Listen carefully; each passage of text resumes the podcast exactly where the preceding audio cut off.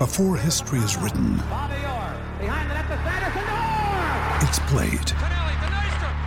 Before it's frozen in time, it's fought one shift at a time. Before it's etched in silver, it's carved in ice. What happens next will last forever.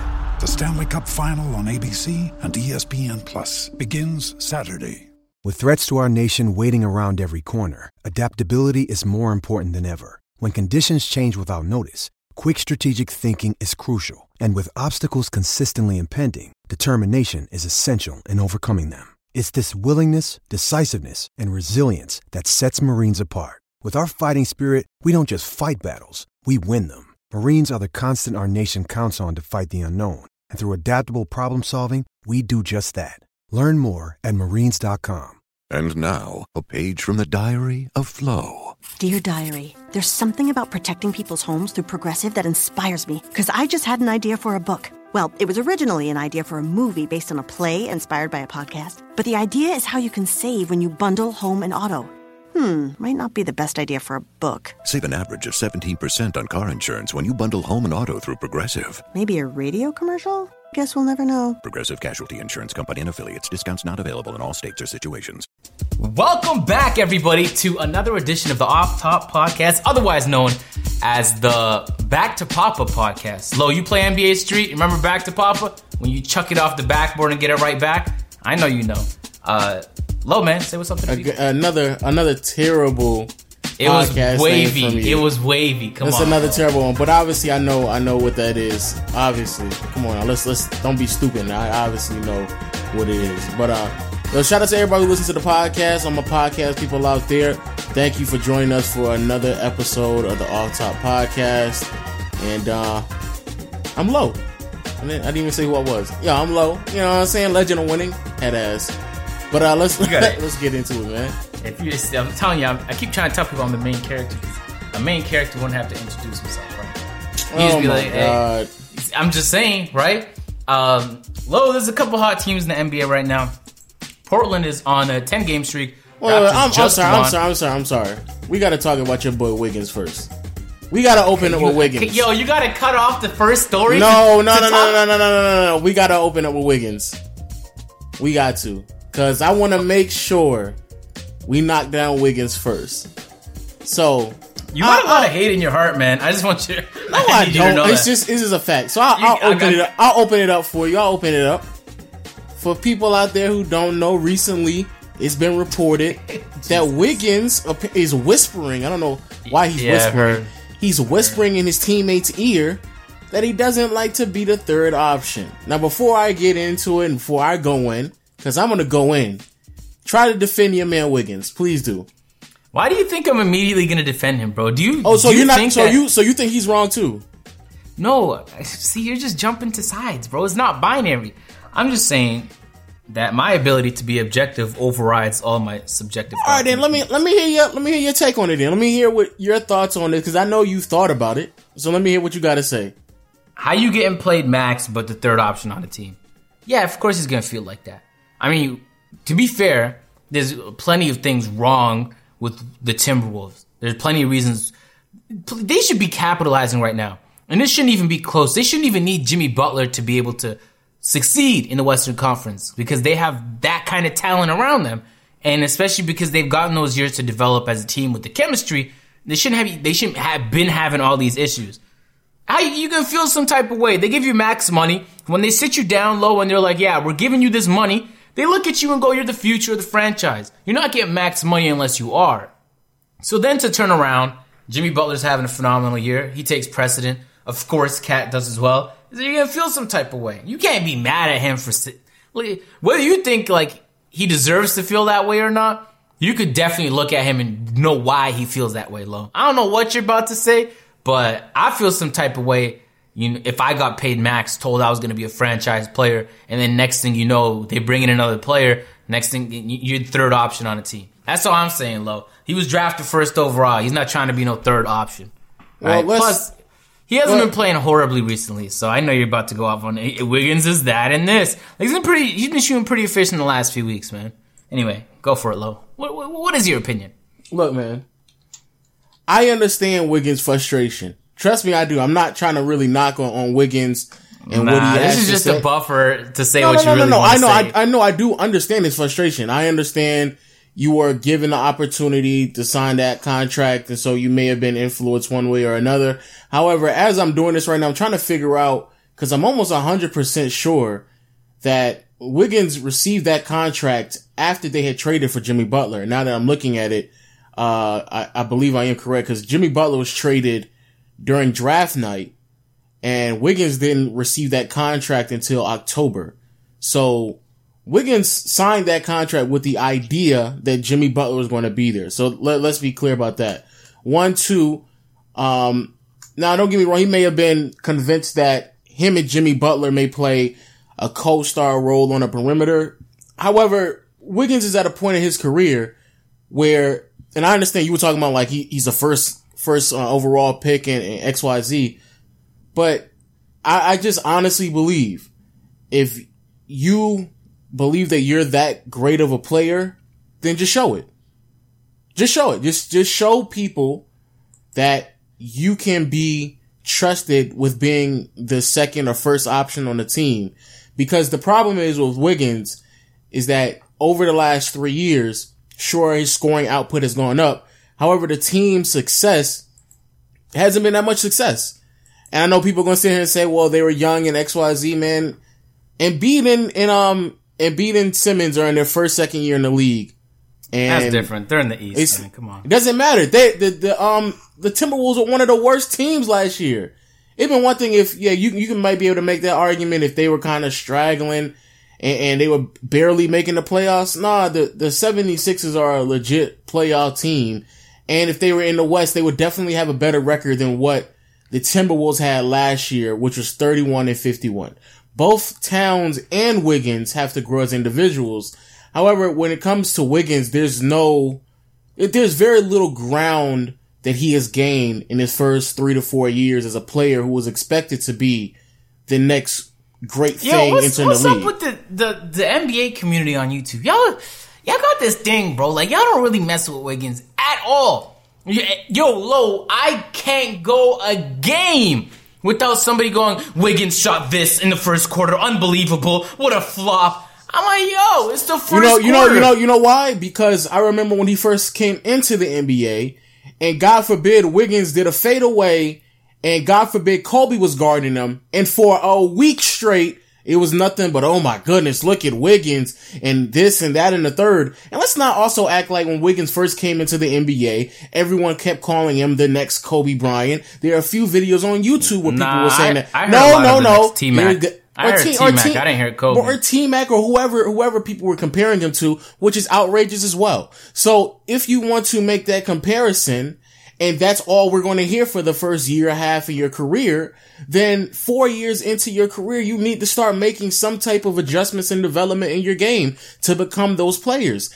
If not, then the same people who were talking about how he's supposed to be the next this or that should be the same people who are saying, wow, Wiggins really hasn't been living up to that type of hype. He's, he's been to a, to a certain extent very disappointing because regardless of the scoring numbers, and I know those have dipped, and, and again, you can make an argument because he's now the third option on that team. So I understand that. However, he still should have been able to grow as a player. Defensively, he hasn't grown as much. He's not a facilitator whatsoever. He's not knocking down threes and he's becoming worse of a free throw shooter. So there is definitely some gripes about Andrew Wiggins growing as an individual. And if you have a concern about your role on a team, like I always say, just become a better player. That's it. Just be better. That's horrible advice. That's, this is why you never take advice from Lo. You said, No, I you don't get. Problem- know if he can be a third option, I think people would value him as a third option if he if he if he worked on some of his weaknesses. Because as a third option, he's going to have to shoot threes. As a third option, he's going to have to play some defense. As a third option, he has to understand he has to be really efficient, or at least more efficient than he is right now, because uh, Towns and Butler are being the offense is being ran through them. So it doesn't make any So, sense for him to have here's a 40. question. He's shooting he's shooting worse a worse field goal percentage than he has over the last two seasons. That makes no sense. Nah, but he's he's doing considerably better now than he did to start. We're talking about I mean, five games. I'm talking about like in the last month in general. He's been doing better. He'll have the off game, and you sh- you should never, especially if you're a player like him, have a game where you shoot 14 percent. That's just ri- ridiculous, right? But I have a question. So a lot of the time we look at players like Kawhi and Giannis who are very athletic, and we think athleticism translates to defense, in which a lot of instances it does. But I watch a lot of Raptor games, and I've been paying attention to the Timberwolves because you guys can't top, talk, can't stop talking smack about my guy Wiggins. Both athletic players, but they do a horrible job of staying in front of people. I know everyone likes to focus Who- on Wiggins the- right now, who- who's the other- but DeRozan is in MVP oh. talks, and he can't guard a soul. He just lets people walk by him, and it happens consistently, Lo. And so I, I never. It's not always that the, the athleticism translates to defense. Maybe part of it is like wingspan and more physical features, right? Kawhi and Giannis are examples of people who have insane wingspan. So maybe it's just that you have to be gifted physically to have that type of advantage that those players have to be a consistent guy in the talks for defensive player of the year. But when you look at a guy like Wiggins, man, I, I just I think that you're being overly critical of him because of the hype he was getting in his rookie season or before he entered the league. And if this was any other player, if he was drafted eighth or if he was drafted 18th or whatever, this same level of criticism wouldn't be there. And you can make the case that if he was drafted that low, like if, if he was drafted lower, that he wouldn't have gotten the same level of contract. Would have people have seen him, like people said he had a ceiling as high as T Mac, right? People like, oh, he could be the next T Mac. But you're going too crazy on him, bro. Like that's that's not the I'm- that's not the I don't think that's the main issue, and I don't we know that's not the only issue that team is facing. Plus, I think it's it's a growing year for the team. Last year that team was playing garbage, Lo. Is the first year that they're gonna be in the I'm, playoffs, I'm, and they I'm might sorry. have Let me, a um, let me let me cut you off right now. nah. Because here's the thing, I'm bro. sorry. I'm no no no no no no. I'm, I'm tired. You're just people. gonna point to his field goal percentage. I'm You not. can not point to well, his well, defense. One, one, what I was going to point to is over the last month, like you say, he's played better than the last month. He's basically put up the exact same stat line.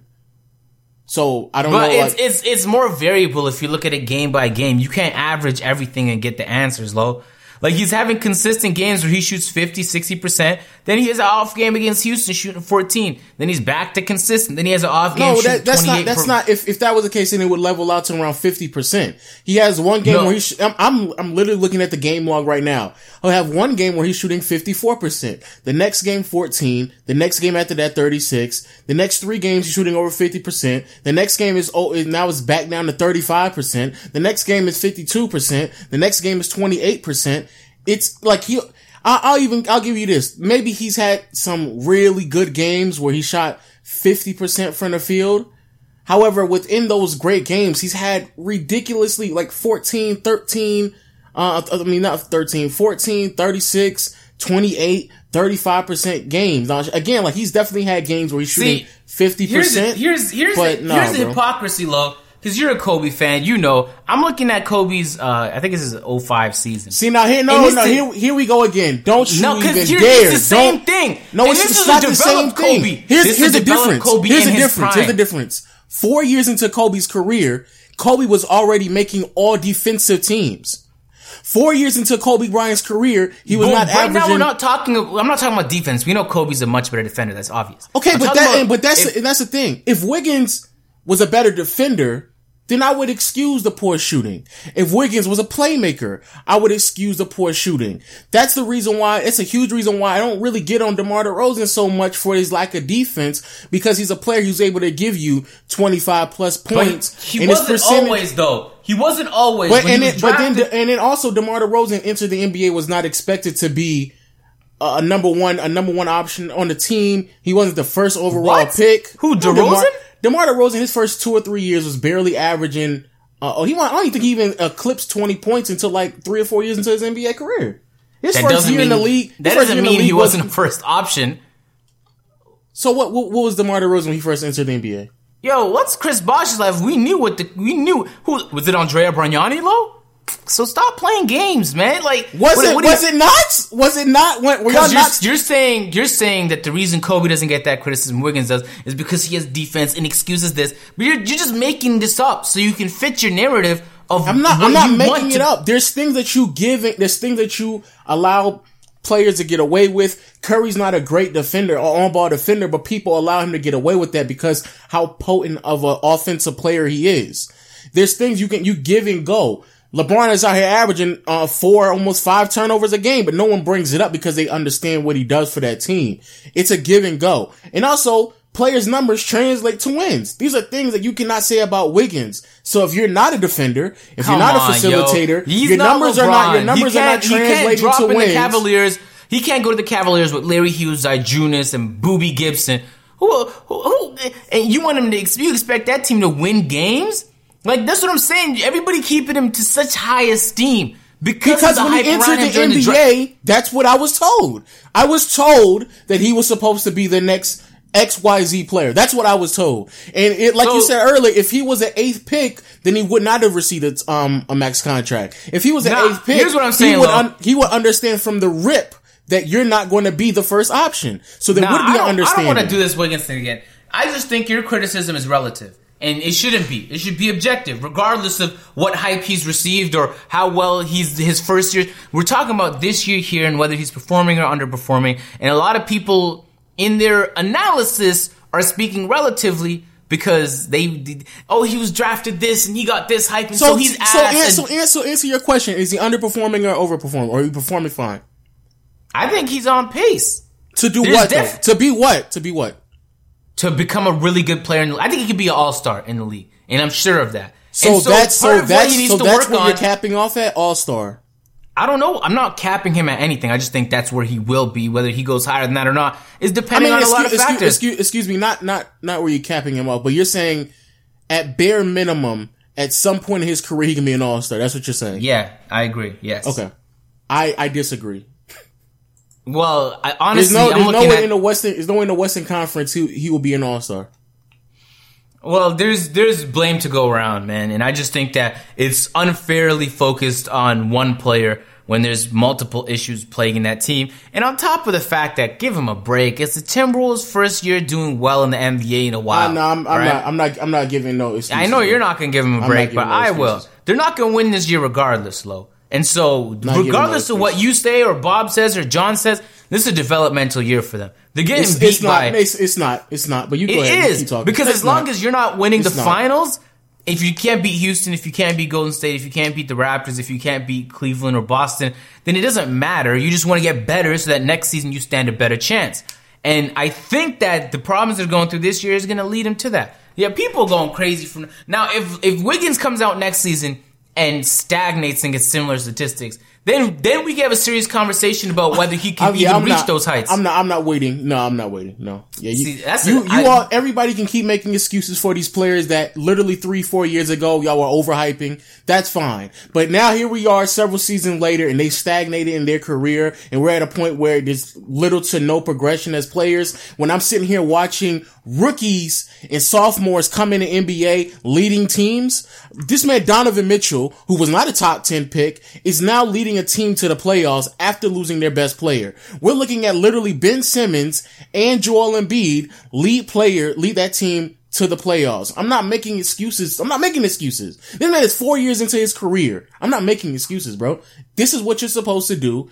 You, we, you were given an opportunity three years into your career. We decided that you're not developing enough. You're not a defender that you, that many people expected you to be, and you have the physical traits to Come become on, one. man. And you're Stop still not that that. shit, Lo. You're not. You're you're not knocking down threes, which no one really expected him to. But in today's NBA, that's very important. Nor are you playmaking. We're talking about at bare minimum, at the at the max. We're talking about what you've done so far. It's become a 20 point score, and there's plethora of 20 point scores that are more efficient than you. All are. right. Well, here's the thing, Lo, because I'm d- What you're doing right now is over criticism.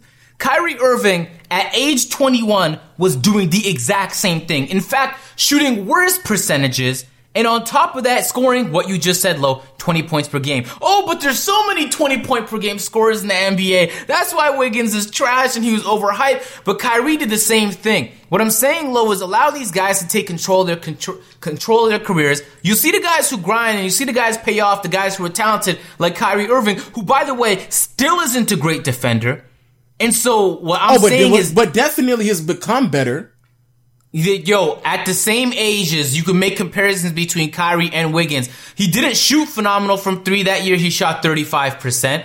And so just allow Oh, him whoa, time, whoa, whoa. man. You're, look, you're, looking at his third third year. Wiggins is four years into his career now. Kyrie at four years in his career while playing next to LeBron and Kevin Love. You know how that's supposed to be a transition year for him. He had he averaged 22 points on 47% Come on, bro. We know LeBron has field. dimer. We've seen the stats. But LeBron it's not like it's, it's not it's not like Kyrie couldn't put up 20 plus points while being efficient as well. No, while also it- giving you five assists and also No, average like it's like stop acting like it's man, different, on. Lo. It's not LeBron different. Is, LeBron, who attracts attention on the Timberwolves like LeBron? Key, oh, uh, oh, wait, Lo. Who's who's the guy? the argument There that you you're go. having. So when No, LeBron has argu- the ball, Before, and he's driving- bef- agent, before even that season, you can look at Kyrie Irving, you can clearly tell he was a more efficient scorer than Wiggins was. he's doing the same exact percentages, Lo. No, he's not. Wiggins is shooting. just- just if like you look Wiggins- At Kyrie, Kyrie's first year, 40% from behind the yard. Second year, 39% from behind the yard. No, you're not. Fo- you're not. third You're year- looking at three point percentages because you're trying to you're trying to make an argument, and you're only looking at the statistics that perf- that support your argument. If you look at his uh, his stats, low field goal percentage, it, there's a year where it drops, and then LeBron gets on that team, and everything is all Gucci because of all the new opportunities it provides, and there's less attention on him. So what I'm saying, you you you you do it all the time, Lo. You did it with and, and Ingram. less You're attention doing it on with him, Wiggins. and he became You- a more you did it efficient with- scorer as you the did it with third option on the team too. agent. As a third option on the team, there's no excuse for him to shooting should shoot that poor from the field. And also, But the thing you're is, looking he's you're not. looking at field goal He's- he's percentage not a without reckoning. If, You're if looking at fans are complaining that KAT isn't shooting enough field goal attempts and Wiggins is shooting too much, then he's not a third option. It's just that he's being positioned as one. But he's getting about 36, 37 minutes per game, and he's shooting up a decent amount of shots, sometimes 15, sometimes 22. That's not a third option on any team. So getting back to the main point is you know, you said you understand why he feels that way. I think that transition from your understanding to immediate criticism, even though Kyrie is not the only example, you could look at parallels of other You're players look- around the same age who shot inefficient. That it, later on Kyrie their career, wasn't efficient. You have to look at the, how many three pointers he's making that's translating to him having a lower field goal percentage. But even if we were to, even if we were removing field goal percentage, Kyrie was a ball handler that was creating for others. This man No, Wiggins no. has never even seen I know you two remember, assists. bro. I know you remember early in Kyrie's career, his whole story was he kept dealing with injuries, one, and two, that although people expected him to be this phenomenal player, that he didn't have what it took to carry a team. And so that was the whole story. Kyrie And those didn't really and those it. things were not being said about Wiggins two or three years in his career because by his second year he was already playing next to Karl Anthony Towns and they still were losing games. And and don't get me wrong, if Towns next year doesn't take that jump, you I'm going to be here with the exact same energy because Towns is, also has Lo, to. Do, I don't think you are, bro. Oh no, I, don't will. No, no, no, no, I will because I, I I clearly remember people talking about Towns as he was like supposed to be this next Shaq type of player because how many points, rebounds, and blocks he was recording. Oh no, I I vividly remember that.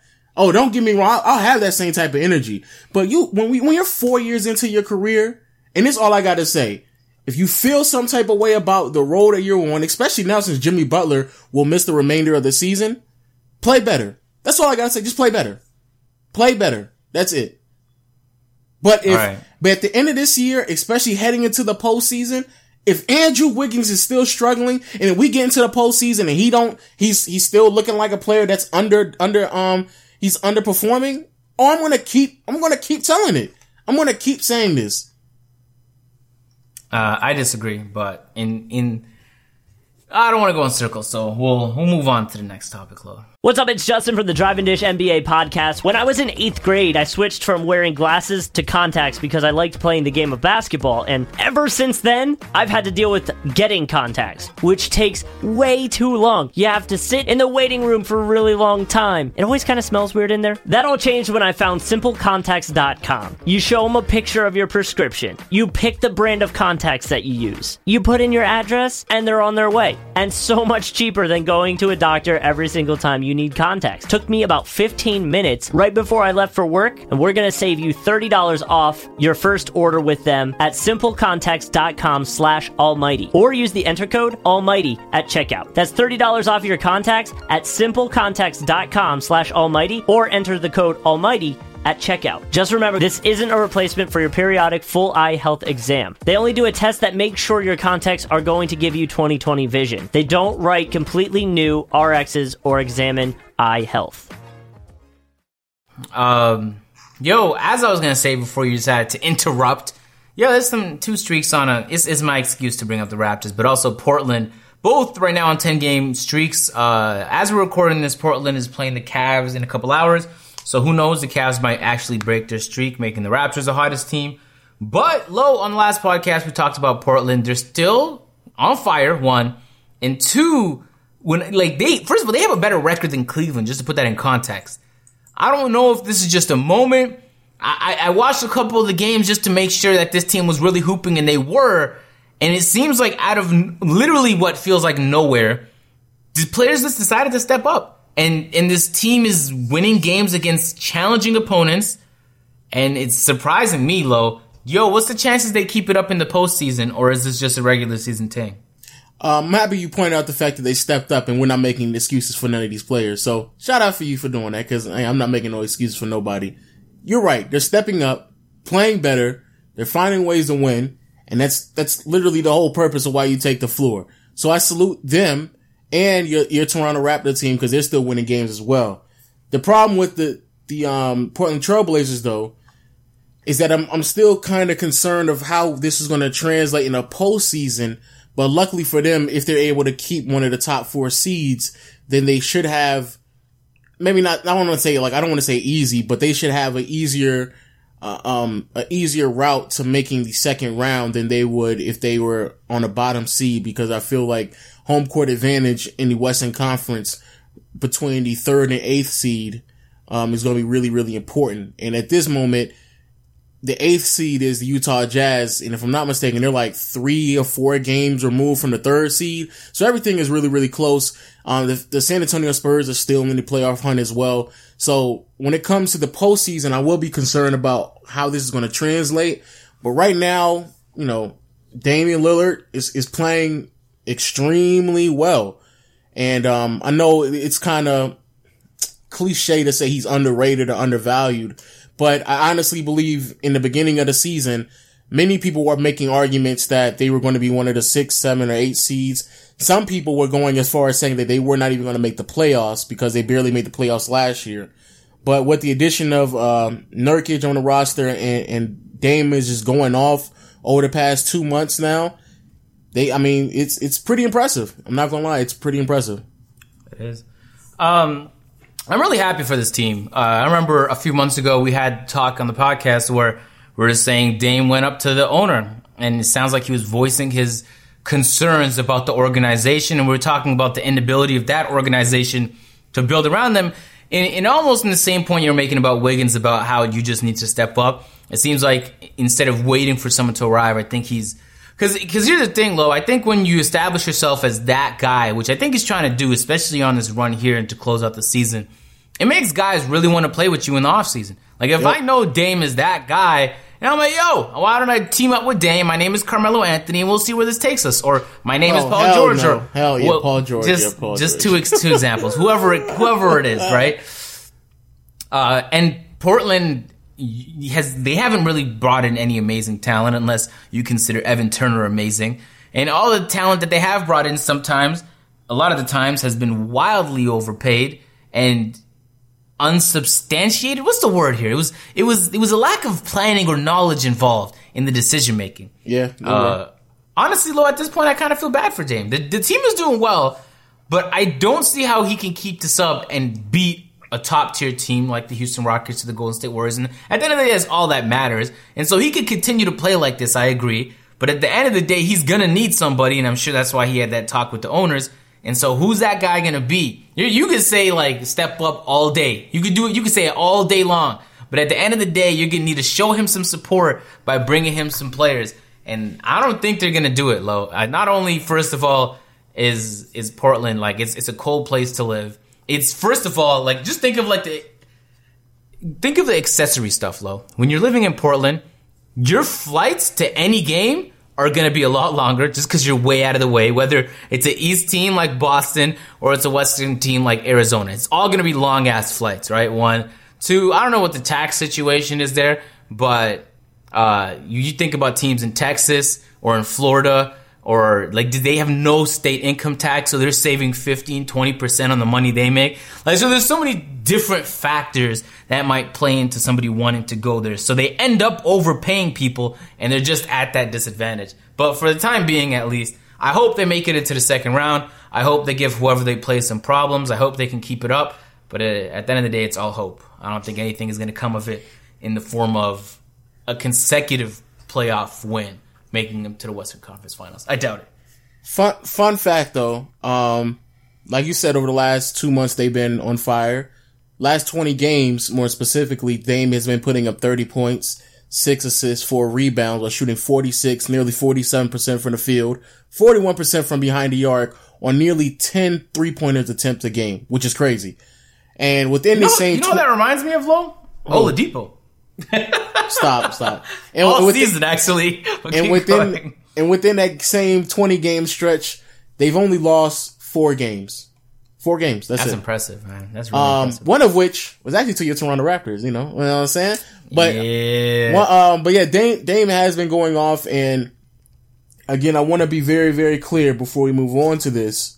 And you pointed out, oh yeah, to, to answer your question about them receiving players, I'm more so concerned about how they're going to put players on that team because they're overpaying players such as um, Evan Turner. They really don't. If I'm not mistaken, and they really Allen don't. Crabbe, too, right? He was there. Oh, once. Allen Crabbe is gone. He's he's on the Nets now. No, I'm saying, but they overpaid him and they had to pay an arm and a leg to move him. Uh, if I'm not mistaken, though, the player that they moved to get him is going to be off the books this year. But but the, after this year, they have to pay Nurkic, so they, they're going to be tied up financially regardless. Um, but another thing that's that's also interesting. Well, first, like you stated, stepping up, just step up, stop making excuses, go win games, and that's what make you. That's what makes players great in the NBA. At, at, at this point, Dame can't complain middle of the season, post trade deadline that he doesn't have enough help, and like you're not going to get in them. Like what what you have is what you have. You got to figure out ways to win. And I always, I will always salute players who find a way to win, regardless of the numbers that they're putting up. So I, I salute to Dame, and I think I think at this point he's starting to really creep up in the argument of being a top ten player. Obviously, at this point, he's top 15 at, at bare minimum, but I think he, he's really starting to make an argument for him to be a top 10 player. And as much as I love Chris Paul, there, there's been a few point guards this year who stepped up and I feel like they they surpassed Chris Paul in that point guard position. But the bigger question that I have is LaMarcus Aldridge played himself low key. I don't know why LaMarcus thought that it was a cool thing for him to go to San Antonio and try to act like he was the guy. but like, yo, LaMarcus, you looking mad crazy right now. Kawhi goes down. You're still in a really solid system with a, a not a really good supporting cast, but in a system with Popovich. Y'all have been struggling recently, and because LaMarcus all just couldn't understand his role what, or what it was supposed to be on his Portland team as time continues to progress, as he got older, Dame entered his prime, and they had a really solid supporting cast around them. And on top of that, LaMarcus Aldridge, from my understanding, wasn't willing to adjust for the time period as he was not so uh, openly uh, he wasn't openly willing to play the center position. However, in today's NBA, that's what he's going to have to do. But more importantly, the fact that he wasn't willing to adjust his game to play with a great player in Damian Lillard and really be a part of what they've been able to build over the last two to three years since they've lost LaMarcus Aldridge. Yeah, you played yourself, LaMarcus Aldridge. You played yourself because you, you've definitely fallen off while Dame has entered his prime and he's, he looks unstoppable right now. Yeah, he does. Uh, and who knows how long he'll be. He's, he's coming back soon, hopefully. Uh, no additional word on that.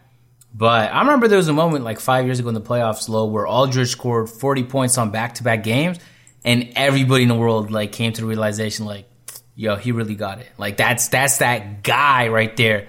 And so to see him move, if I almost felt like Portland should start to rebuild or do something, but surprisingly able to salvage things uh, and make a I don't want to say a run, but that's probably what this is going to end up being. They've had they've they've made it to the second round. I think only once, right? Since Yeah, just once, just once. yeah, and it, it was on on the it was that Damian Lillard game winner that that broke the hearts of I believe Houston Rockets fans, if I remember correctly. That's it, I think, if I'm not mistaken, that's still the same series where um Marcus was going off. I think that's all Yeah. the same. That's all the same Yeah. series. Yeah, that Um, might have made sense. But yeah, Yo, and also, uh, and also shout out to CJ too because he's playing really well in the same 20 game stretch. Also, Yo, uh, I want to bring something to your attention that I was just made aware of like a couple days ago. And I knew it existed, but it faded from my memory. Lo, did you know that since the Pistons used the stretch provision on Josh Smith, they're still paying that guy five million a year until Yeah, uh 2020 season. yeah, I know that. I knew that. I knew it. That is crazy. I he, almost like it's been so long since I heard Josh Smith's name in a relevant basketball conversation. And I remember, I believe uh, when they renegotiated the CBA, I think every team got one stretch provision and one amnesty clause. And so I think early in the five, the first five years of the renegotiated CBA, a lot of people used their amnesty clause. I remember Gilbert went down with an amnesty clause, if I'm not mistaken. Uh, and basically, for those who don't know what that is, uh, a team can cut a player from their books and not have to worry about. They'll still have to pay the player, but it won't count on the cap. And so it's almost like a get out of jail free card. And the stretch provision is more like you cut the player, and instead of paying him his yearly amount, what he's owed, you can stretch it over a longer period of time, so it it doesn't as negatively affect your cap. And so, in my Smith might be one of the last remaining people who's still getting paid on that provision because of the massive contract they gave him.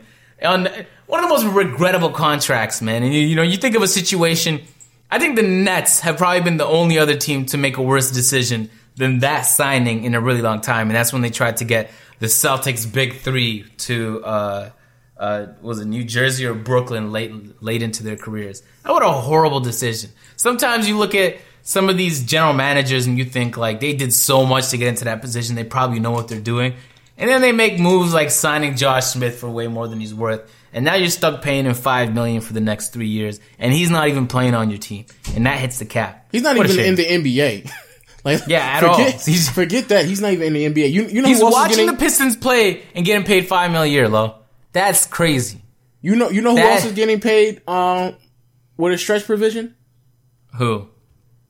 Not in the NBA. Ex All Star guard, quote unquote, was supposed to be just as good as Chris Paul in his prime. Deron Williams.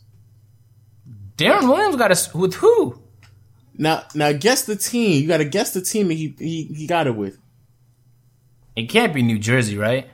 It is the Nets. Yep, it's the Nets. Really? Yes.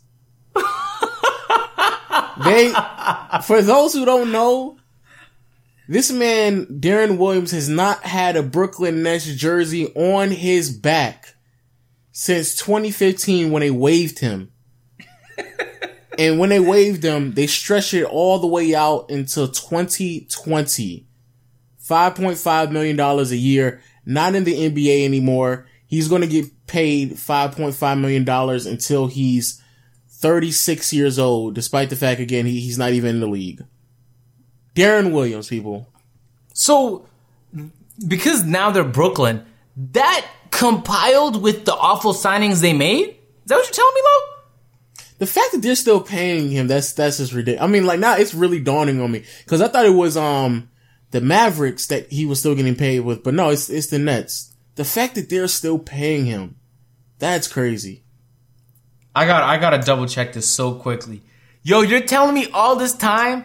I thought that they were a horribly managed team because they gave up everything they had to bring Kevin Garnett and Paul Pierce. And on top of that, they still had this issue, which Brooklyn didn't do, but they had to deal with. Oh, I'm looking at it right now, Lo. That is hilarious. On, let's, and let's also, let's also recognize this in the 2016-2017 season, last year's seasons basically.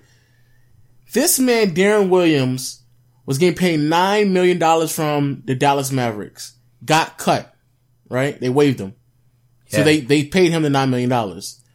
Then he still Damn. had his $5.5 million from the Brooklyn Nets that, that they owed him through this Oh. um, stretch position. And then the Cavaliers signed him to the to the little um, minimum, which is two hundred and fifty nine thousand dollars. So in total, despite the fact that again he was one of the worst guards in the NBA, especially when he was the Cavs, he was just completely Uh, disappointed. I don't, I don't know, but he had some Oh. moments. Come on, I'll, I'll say I'll say I'll say this one of the worst starting guards because I think in Dallas Okay, he was still, he started starting Yeah. the job. Despite the fact that he was still one of the worst starting guards in the NBA, this man was getting paid nearly what fifteen million dollars, like fourteen point seven. yeah. Like that's that's ridiculous. That is That's- what we call crazy. bad management, right there. That that that's crazy right there. So shout to uh, shout to um Deron Williams, man. Still getting five point five million dollars. But also, yeah, Josh, Josh Smith is interesting though. Going back to Josh Smith, it's funny because in today's NBA, if if Josh Smith were to play in today's league, people would go crazy for Josh Smith. He was uh I was thinking the opposite. He couldn't really shoot threes efficiently. that's that's the He one was- thing that that that would have been really concerning though. I, I will say that. But if he was So able wait, to shoot aside from what his highlight plays, he has like a he has that personality like Nick Young, where you definitely get the crowd hyped up for whatever team that's supporting him. I don't know if people go crazy. That's, you're pushing it with that, man. I'll say I'll say this: if he would, if he became a better three point shooter, people would definitely going crazy because he was a really good defender, under, underrated defender. Actually, made an all defensive team. In his prime, he was putting, he was giving you around fifteen to nineteen points, giving you somewhere around seven to ten rebounds, three to four assists, and giving you a steal and nearly two blocks. I mean, that's tough. And at six nine, you're talking about someone who can guard two to three positions, can switch off most positions in the pick and roll and still stand in front of players or at least kind of push them in a direction. In his prime, Josh Smith was a really, really good player. Like you stated though, the NBA changed and he wasn't able to knock down the threes that he was supposed to anymore, but um, he, he got another opportunity with the Pelicans and they, they, they didn't, it didn't work out for him. But you know. Lo, uh, as of late, man, uh, Isaiah Thomas is making a case, man. You know, there's rumors that he might get, he might, he's a, he's a quote unquote sixth man now, and it's not a good look considering I believe this is his contract year. But uh, he's been performing pretty well. He's getting a lot more minutes now than he was originally when he went to the Lakers.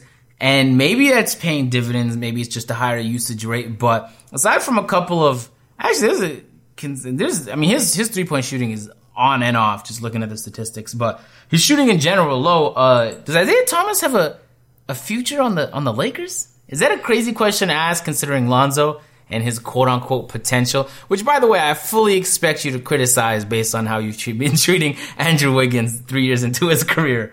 But anyway, keeping it These are two different, two different situations. Lonzo is a rookie. Wiggins is four years. You keep saying three years. No, years. I said three years later. Anyway, keep going, Lo. I don't okay, want to bring but- it up.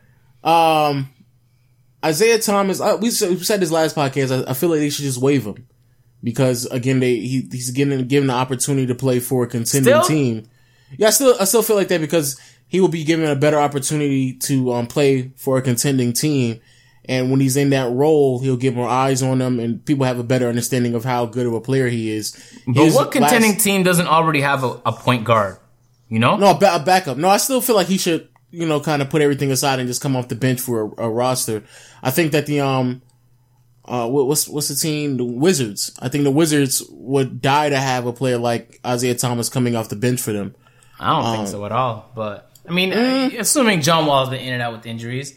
But. That's what I'm saying. Ha- having having a player like John Wall not not there anymore, and I, I feel like the spacing that they have for that roster with Kelly, uh, not Kelly Oubre, Otto Porter and Bradley Beal on on the perimeter, and and then you have um, Morris at the uh, at the power forward position, spacing out the floor.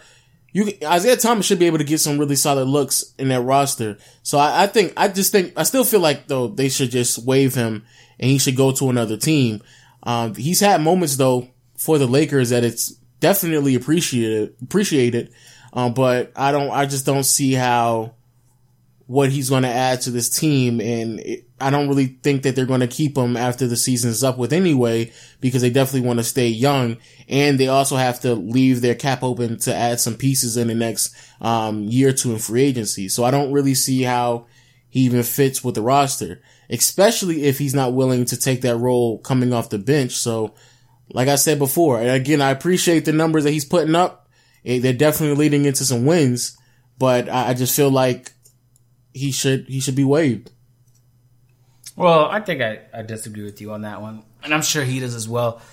I feel bad for the guy, man. So much disadvantages just physically I- speaking. I'm sorry, I'm sorry to cut you off. As, as I as we say this, I'm looking at something from USA Today, and it's literally Isaiah Thomas saying, "I'm no." Oh shoot! It's literally Isaiah Thomas saying, "I'm no six man." So yeah, yeah.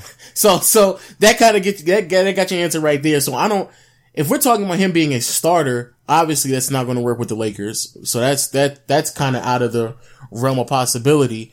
Um, but two, I don't now we I mean now we have to have the conversation of what team he goes to in the off season because I don't know how many teams are actually looking for a starting point guard that's coming The off Knicks, of man. The Knicks, the Knicks, the Knicks. The Knicks is the only team without a good point guard. They just keep drafting and trading, and like they just can't find one. the Knicks are probably the only team that would be willing to pay pay for um, him too. Yeah, and a ridiculous amount, and then they'll regret it like Joakim Noah. Yo, um, uh, the quote was, "I won't be a sixth man.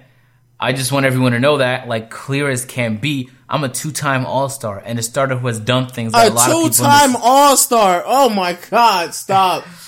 and He the said that like that was a, a crazy resume. oh my God! Stop, Isaiah Thomas. and the starter who has done things that a lot of people in this league haven't done when given that opportunity. But he said he got traded into the situation. There's nothing bad against Luke Walton. There's nothing bad against the Lakers. I'm taking advantage of this opportunity they've given me. And honestly, I think it is an opportunity. It's surprisingly giving him a decent amount of minutes, considering like they're on they're seven and three in their last ten. Lo Lakers aren't doing horrible. And in a in an era um, may I use the word year, where it seems like pl- a plethora of teams are trying to dive deep just so they can get the first pick and, and land last. Like I don't know, it's just interesting to me uh, that they're giving him this much minutes. You know, teams like Chicago are going full The, length well, the, La- to the make Lakers sure. don't. The Lakers don't have their pick, so that's the reason why they're not I, diving. but at the same time, like, what do you what do you accomplish from Isaiah Thomas playing? You don't develop the young guys. You know he's not going to be there long term.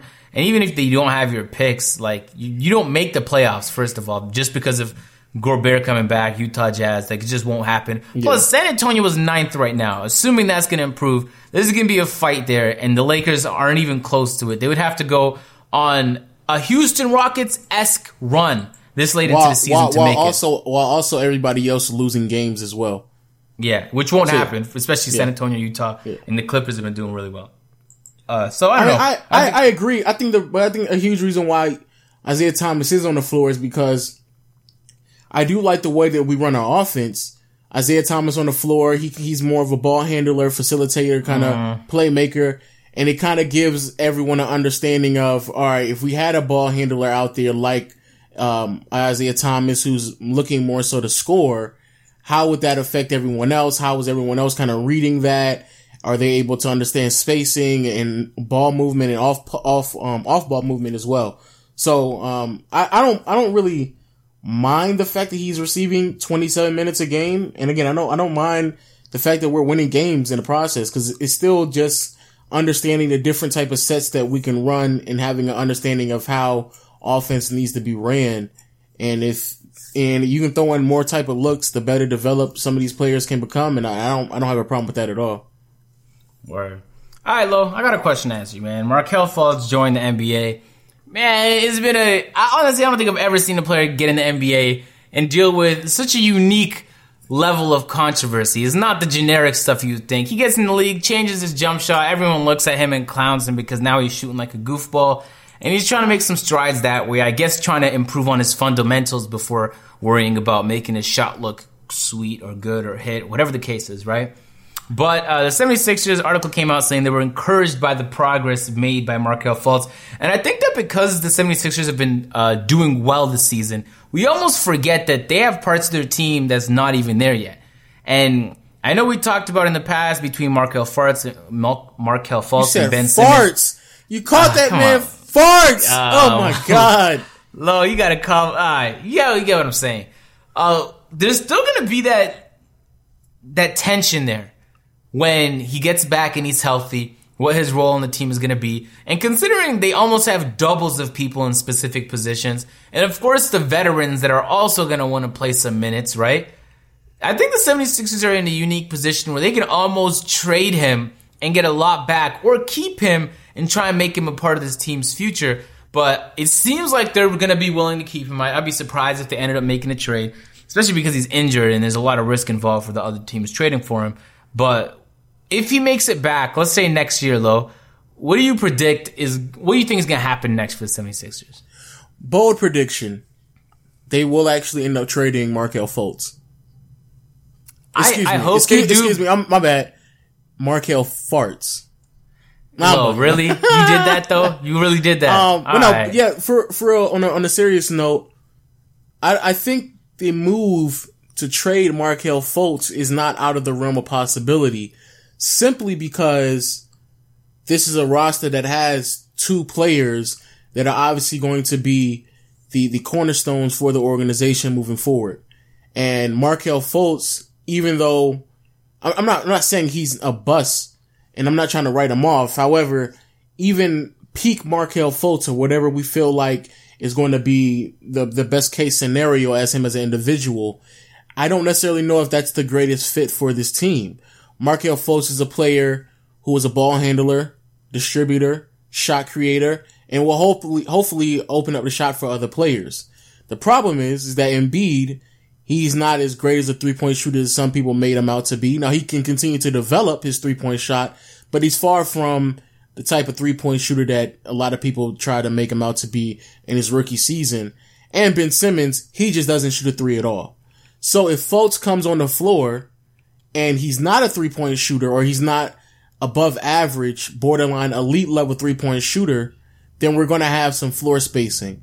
So that's Yeah. one. But two and more importantly, because he's a ball handler, you're now taking the ball out of Simmons' hands. And I just feel like, and I actually, I applaud, um, the, the Philadelphia 76ers for doing this, just allowing Ben Simmons to be the ball handler and, and allowing him to be the point guard, despite the fact that he's, you know, 6'9", 6'10", or however tall he is. I applaud them for allowing him to just be the primary ball handler and for him to be the point guard. And how that's going to work with him and Markelle Fultz, I, I don't really see it happening. And because of that, I think they're going to play him a few games here and there and then try to sell them high. And also keep in mind, they're probably still learning from their mistakes of what they made earlier in this process when they had, um, Joel Embiid and Jahlil Okafor and Nerlens Noel, and they lost Nerlens Noel and Jahlil Okafor and got little to nothing for them. Really, they got nothing, basically nothing for those players.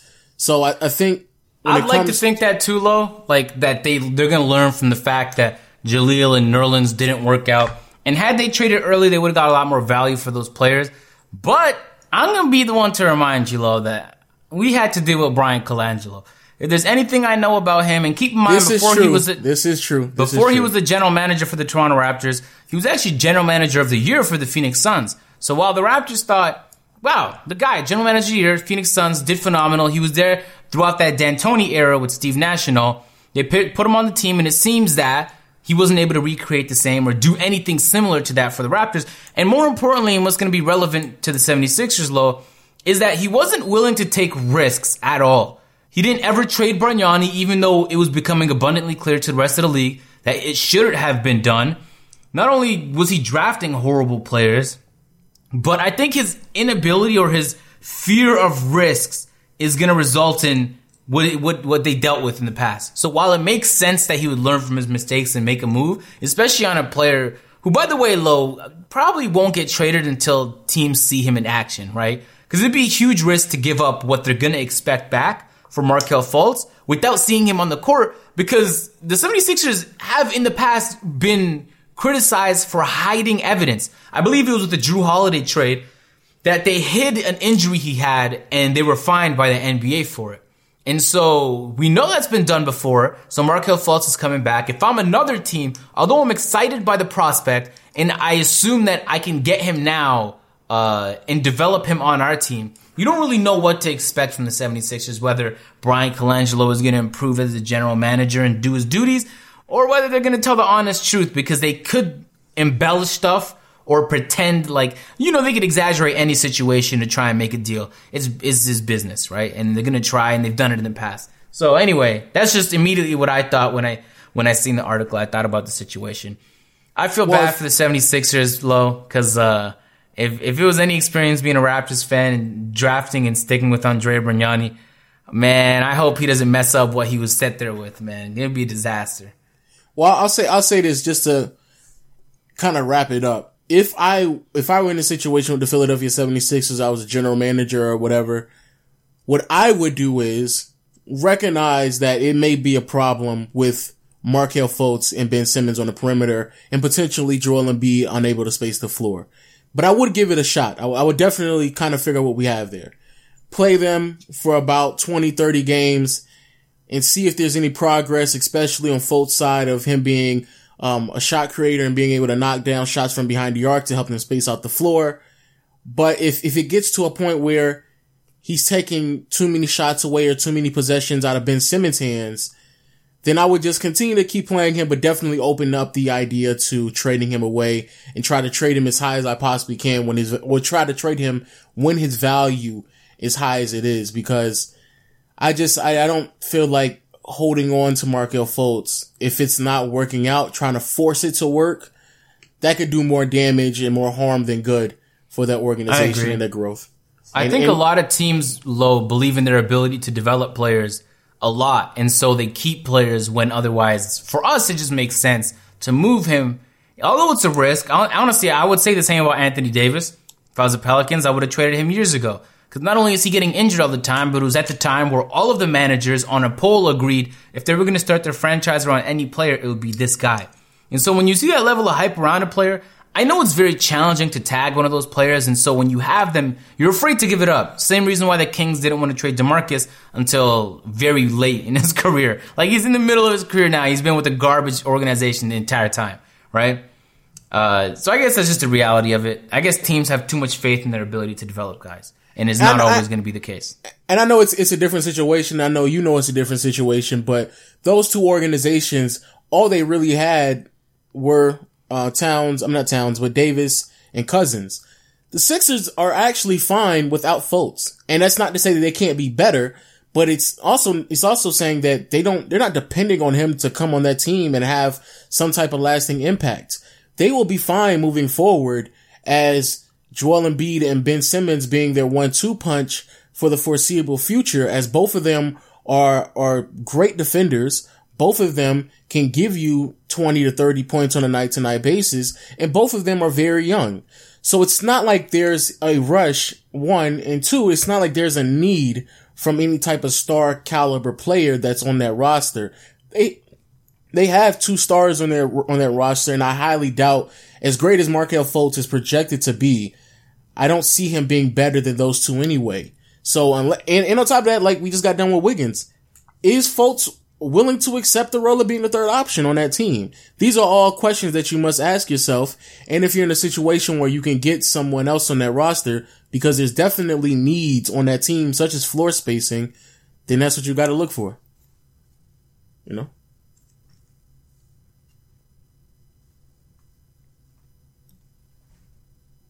I was, I was like, yo, what, what's going, what's going on? What's going on? Yeah, I saw a clip of LeBron. Sorry, I had to get a little bit hype, man. What the hell? Um, yeah. Uh, you know, every time we record these podcasts, it's usually like right when the games are going on. So we gotta, as stuff is going on, catch up with shit.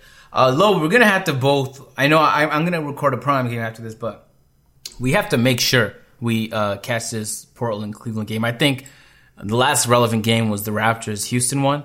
I'm gonna try and do a really good job of catching up on all these games, even though like this is. I'm about to say that's you who don't watch games. I no, watch game. I watch no, games you, even you after. twi- don't twist it Lo.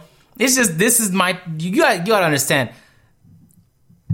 Games go on around 7 p.m. Eastern because it's the prime time where people are available just come back from work. But I'm a YouTuber who's also trying to get in that prime time by uploading my content. So literally exact same time. So I often miss important games, man. You know, sometimes I'll make exceptions for the Raptors, but anyway, I like the late games, bro. It's cool to be on the east side and, and watch a game like at like midnight. I'm not doing nothing, right? Maybe recording a couple videos.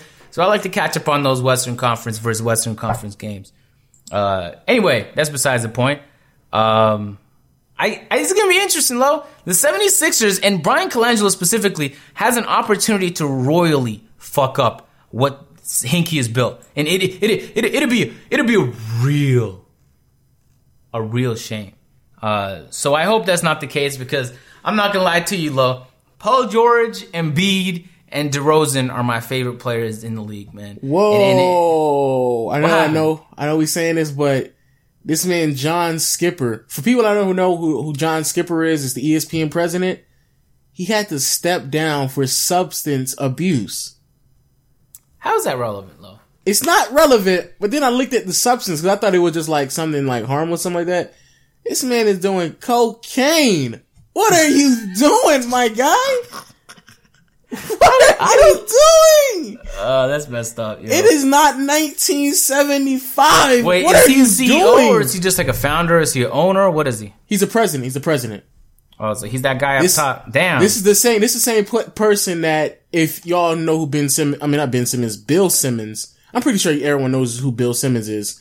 He used to work for ESPN, got fired from the situation or let go or whatever happened, and he's like John Skipper is like one of the people that Bill Simmons always brings up first when it comes to like the debacle of ESPN and how it's definitely fallen off over the last several seasons. you know he's gonna talk about this then, Lo. I'm about to say he now he's definitely about to talk about this.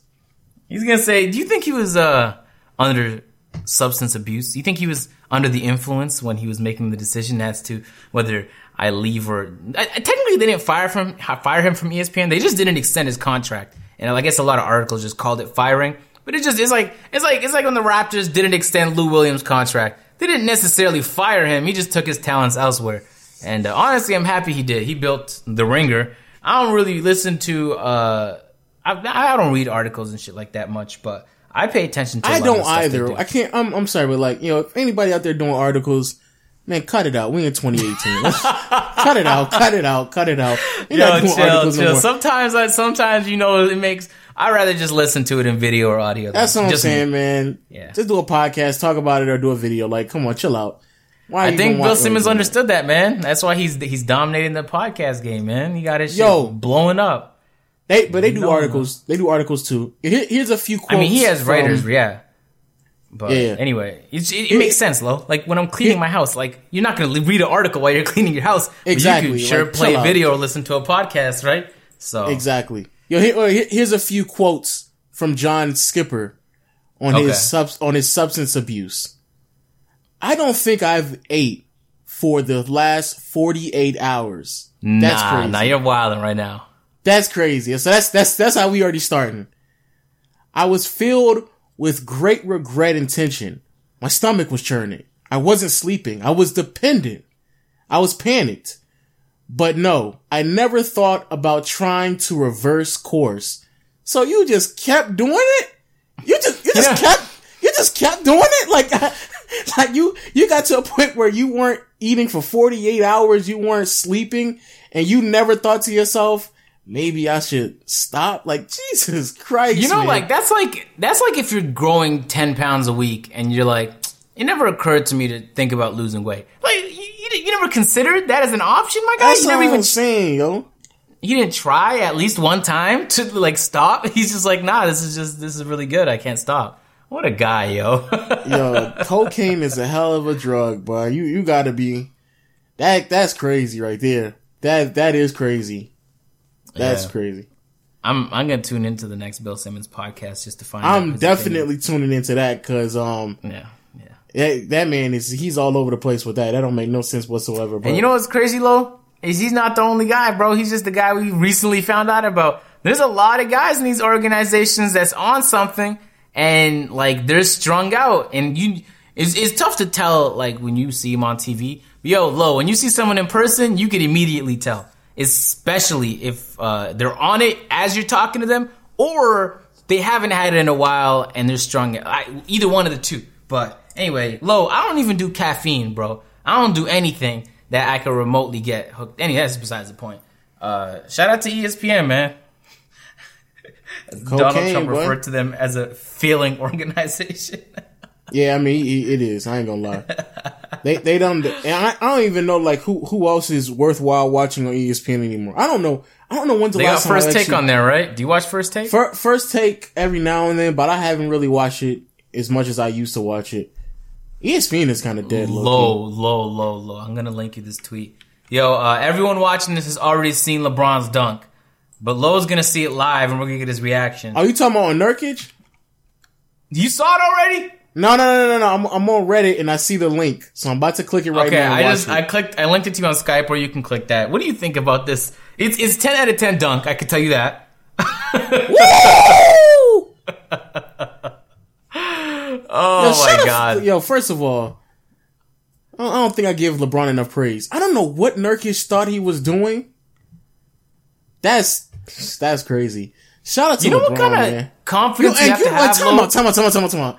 You don't think that he's one of the top five players of all time? Three? Don't don't do it, Lo. Come on, man. Now we gotta talk about it again, man. I don't know if he is, man. I'm not saying he is or he isn't. I just want to see where his career goes, and we can make that determination in a few years, right? I guess. I guess. I don't. I don't know. I, I'm. I, I'm. I feel like he's done enough. I feel like he's that's- I definitely guess- done enough. I feel like you're objective in your decision saying that. Uh, all right, man. Lo, what's the word, man? Uh, Loki. oh, uh, did I tell you about how I met Ben Wallace? Ben Wallace tweeted at me the other day. Yeah, I need to get a word yeah, how, in, how did, yeah, how did how did that happen? I, I never. I saw you was So- promoting, it. I was like, okay, all right, all right. I see what you're yeah, doing, man. but uh, yo, really weird thing. I didn't even know existed. Ben Wallace is like, you know how like athletes once they finish their career, like they try and find that next thing, which I guess Yeah. can like be a confusing part in your life. You just finished everything you knew in life was to play basketball, and then like you have to do something else. Ben Wallace's thing is he he's helping organize RC car racing. No exaggeration. They have like literal tracks, Lo, and and they race RC cars, and like there's like a thousand or two thousand dollar prizes at the end, I think. And the people driving these cars get paid like a real like fifty thousand dollar type salary for driving the cars. And you tell me all about it. I was like, yo, this is a really weird thing to get into after your career. But whatever, yo. If that's what you enjoy, then that's what you enjoy, right? So we were going back and forth with him for a little bit, and uh, uh, Troyden asked him a question about LeVar Ball because Troyden has all the BBB gear, and he loves talking about that kind of stuff. And immediately, I thought it was a very interesting response. Ben Wallace said, "No, I'm not talking. I'm, I'm not answering no LeVar Ball questions." And so he changed up his question. He said, "All right, what do you think about Lonzo?" And Ben Wallace said, and I think a lot of people, especially the old heads, would agree that he's saying Lonzo not only has to take control of his career, but he's saying that LeVar is, he, he said basketball is not a gimmick, right? He said, you got to protect the brand. And he was going in for at least like 30, 40 seconds. He's like, yo, I'm not trying to say to be disrespectful. And I just thought it was really interesting that he found LeVar's stuff disrespectful. We got a chance to chat, and I think maybe, at least for me, that was the most interesting thing, at least relative to basketball. By the way, he was banging threes while we were there. We were at the uh, on the on the hardwood in the Pistons court, the Little Caesars Arena or Little Caesars, whatever they call it. Uh, and yo, he was shooting threes, but he looked like a stretch big out there. It was crazy. Uh, and yo, who's- he looks very who is he different without the fro. Who's he playing? What do you mean? like who who was he playing with? Like it was just like a shoot around. No, he was just shoot around. Yeah, no, no. He was he went like one on one with a couple guys, but I didn't really know who they were. And it was more like you know those one on ones you do where you're not really trying, like nobody's playing defense, but you kind of just throwing shots up. It was one of those. But uh, yeah, he looks very different without his afro, man. It almost doesn't even look like Ben Wallace. You just know it's Ben Wallace because he's fucking like like six eight or six nine, right? He's massive. So he walks in there and you're like, that's an NBA player, definitely. You can't if you're six ten, there's no position you could have in the world. You just have to be an NBA player, regardless. Uh, at least that's just how I see it. But anyway, it was a I'll very say- interesting. I'll say this: day. I don't I don't find that it's interesting, but I'm not too surprised by his answer because Ben Wallace was an undrafted undrafted player, um, and he was a little suspect in his first three or four years in the NBA, and a lot of people didn't necessarily know what to do with the six nine big man, who, from my understanding, is actually closer to six eight than he is a six nine and they didn't necessarily know what to do with him and, and they didn't understand what type of um, role that he was going to have on the team. And luckily for for him and in the situation he found himself with um, Detroit Pistons, it really changed his life. I mean, he became one of the better players in NBA history, and I honestly believe that he should be a Hall of Famer. And it's crazy that he's not a Hall of Famer yet. But at bare minimum, one of the league, the, one of the league's greatest defenders the, the in in uh, NBA history. So at, at, bare minimum, that's what he became in his career, and also one of the better rebounders as well. So I, I feel like when you talk about Not a player the best. in NBA history, no, Yeah. that's that's no, that's Dennis Rodman. Dennis Rodman. Um, I think they have comparable stats at least when it comes to. Oh, they but- don't. They don't though. They don't. they don't. And I and I love don't. Ben Wallace, but boy, I, I, I every single time I look at Dennis Rodman He's better than numbers, Andre I- Drummond, though, right? By the way, just to interrupt. Oh yes, as a as an individual player, he's better than Drummond. I'd rather have Ben Wallace on my team than Drummond. Every No, no, not day. as a player. I'm saying just in re- as a player, we know, but rebounding specifically. Oh, as a as a rebounder, uh, yes, as yes as well. But Drummond Drummond is also Alright. a really good rebounder. I don't want to you know poo poo on his rebounding abilities, but it, it makes sense for him to be very vocal about the idea that basketball is not a gimmick. It's not something that you can kind of just enter the NBA and hope it will thrust your name and catapult your celebrity to a place where you can kind of make a living outside of basketball. Because if you're not a good basketball player, regardless of how um, captivating you are as a player, if you're not able to stay on the floor and actually play basketball at an elite level, Captivating? I was thinking before. That's not a word. You meant to say captivating. Sorry. You just bugged me. captivating. Yeah, I gotta, sorry. I gotta stop using big words, especially if I don't know how to pronounce them. I gotta stop doing that. I gotta stop doing that. But y'all, y'all know what I'm talking about. If you're, if you're not good enough, you can't allow your stardom or your celebrity to dictate the type of player that you are. It has to be your game because at, at some point, even though you may be uh, entertaining and people want to watch you, if you're not able to stay on the floor, then no one's not going to be able to know that you're entertaining because you're not going to be seen by the masses. And I think that's something that he gained very early on in his career. And it's something that, um, that he, he's remembered for a hard-working player that was able to place his name amongst some of the greatest big men the league has ever seen. So it makes sense to why he takes it so serious, in my opinion.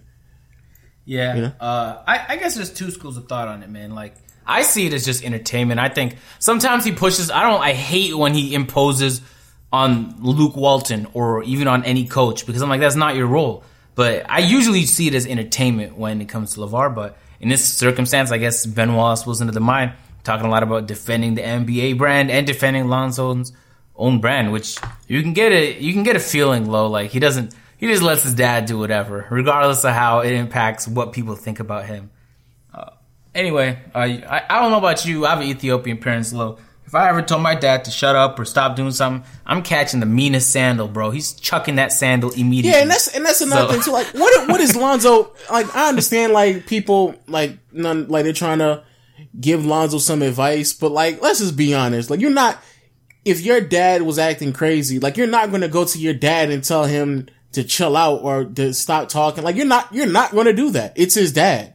Like what? Like people are really like t- trying to advise Lonzo to go to his dad and tell him to chill out.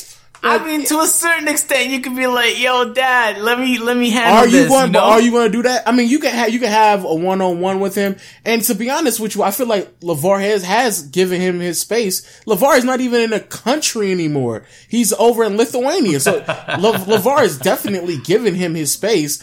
But like in the beginning of the season, people were like, Lonzo needs to have a sit down with his father. Like, man, shut, if you don't shut up, like, what are you talking about?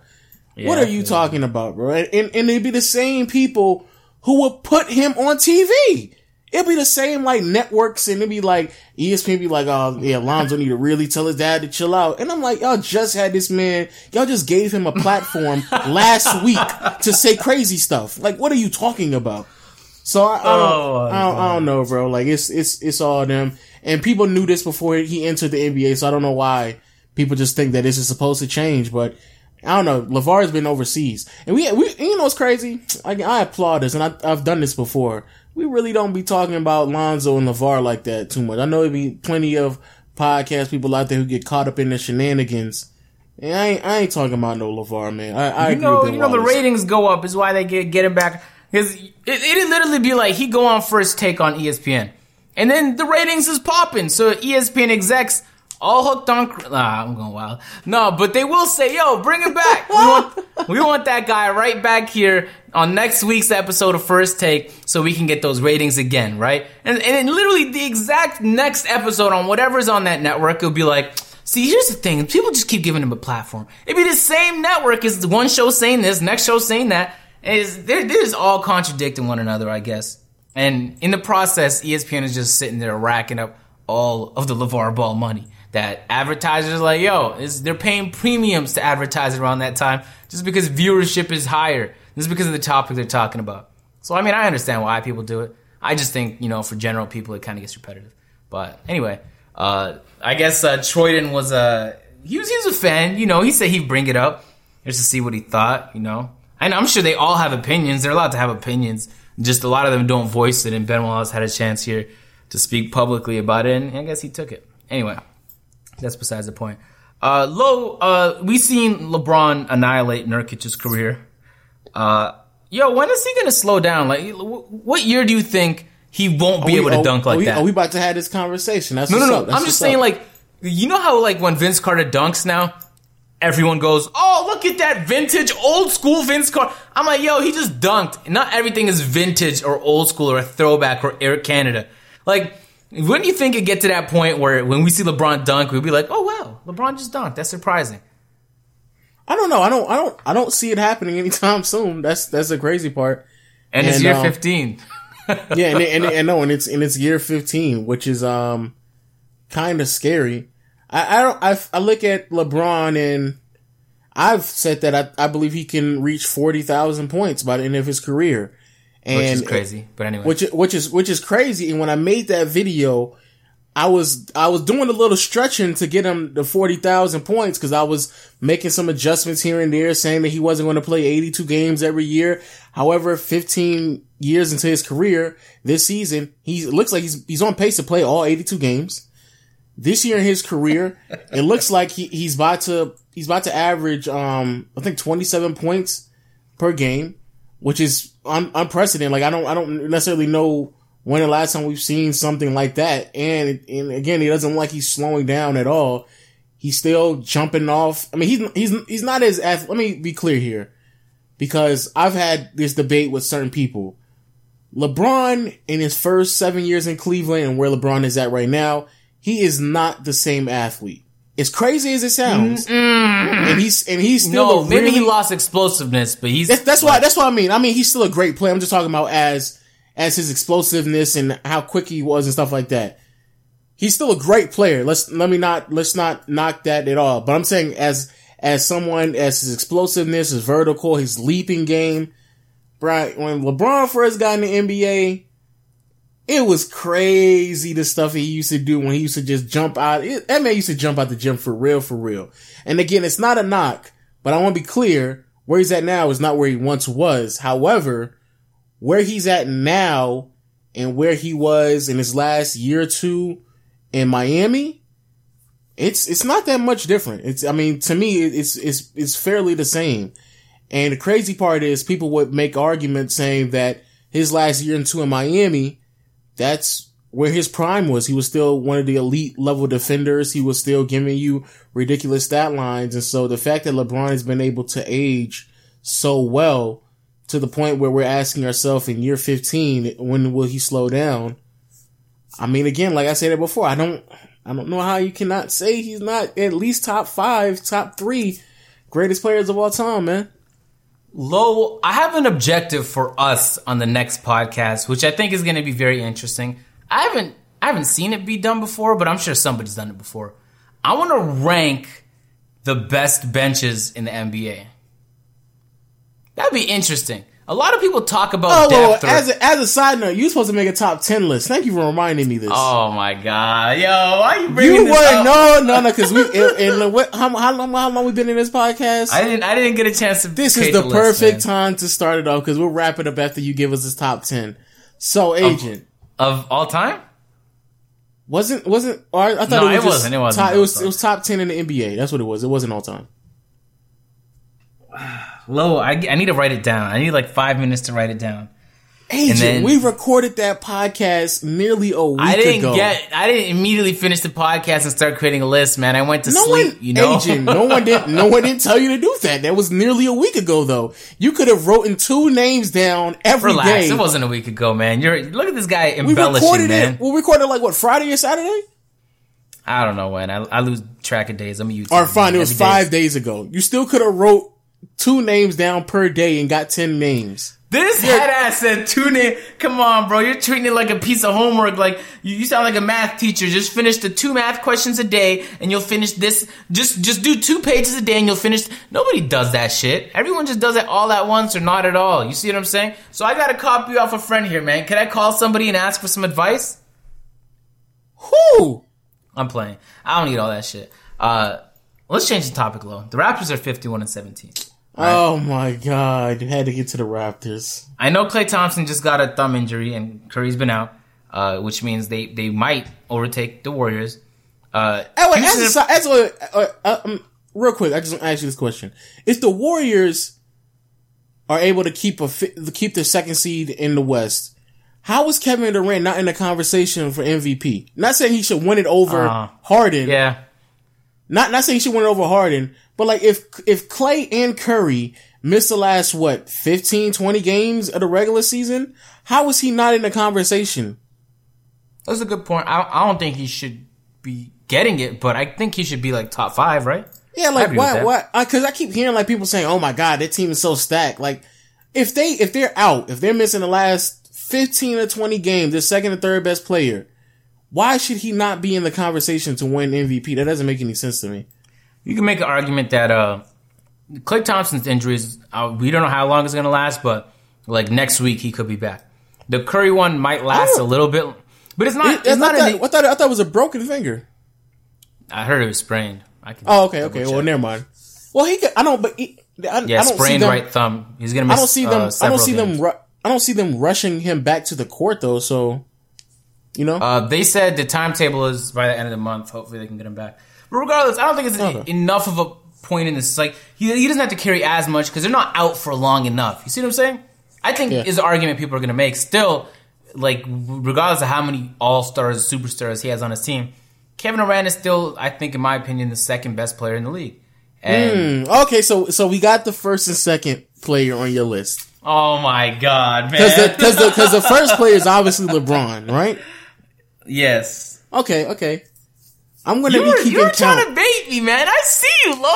It's not baiting. You're the one who literally said the second greatest player in the NBA. That's nah, who but you that. immediately you did the segue, bro. You tried to you tried to strong arm me. Oh no no no! Oh, we, we, we don't okay. have to segue back into it. I'm just I'm going to be keeping a tally of these names. That's all. Okay, all right, interesting, very interesting. Um. Also, Honestly, I was gonna also, say James, best, but I'm a chill.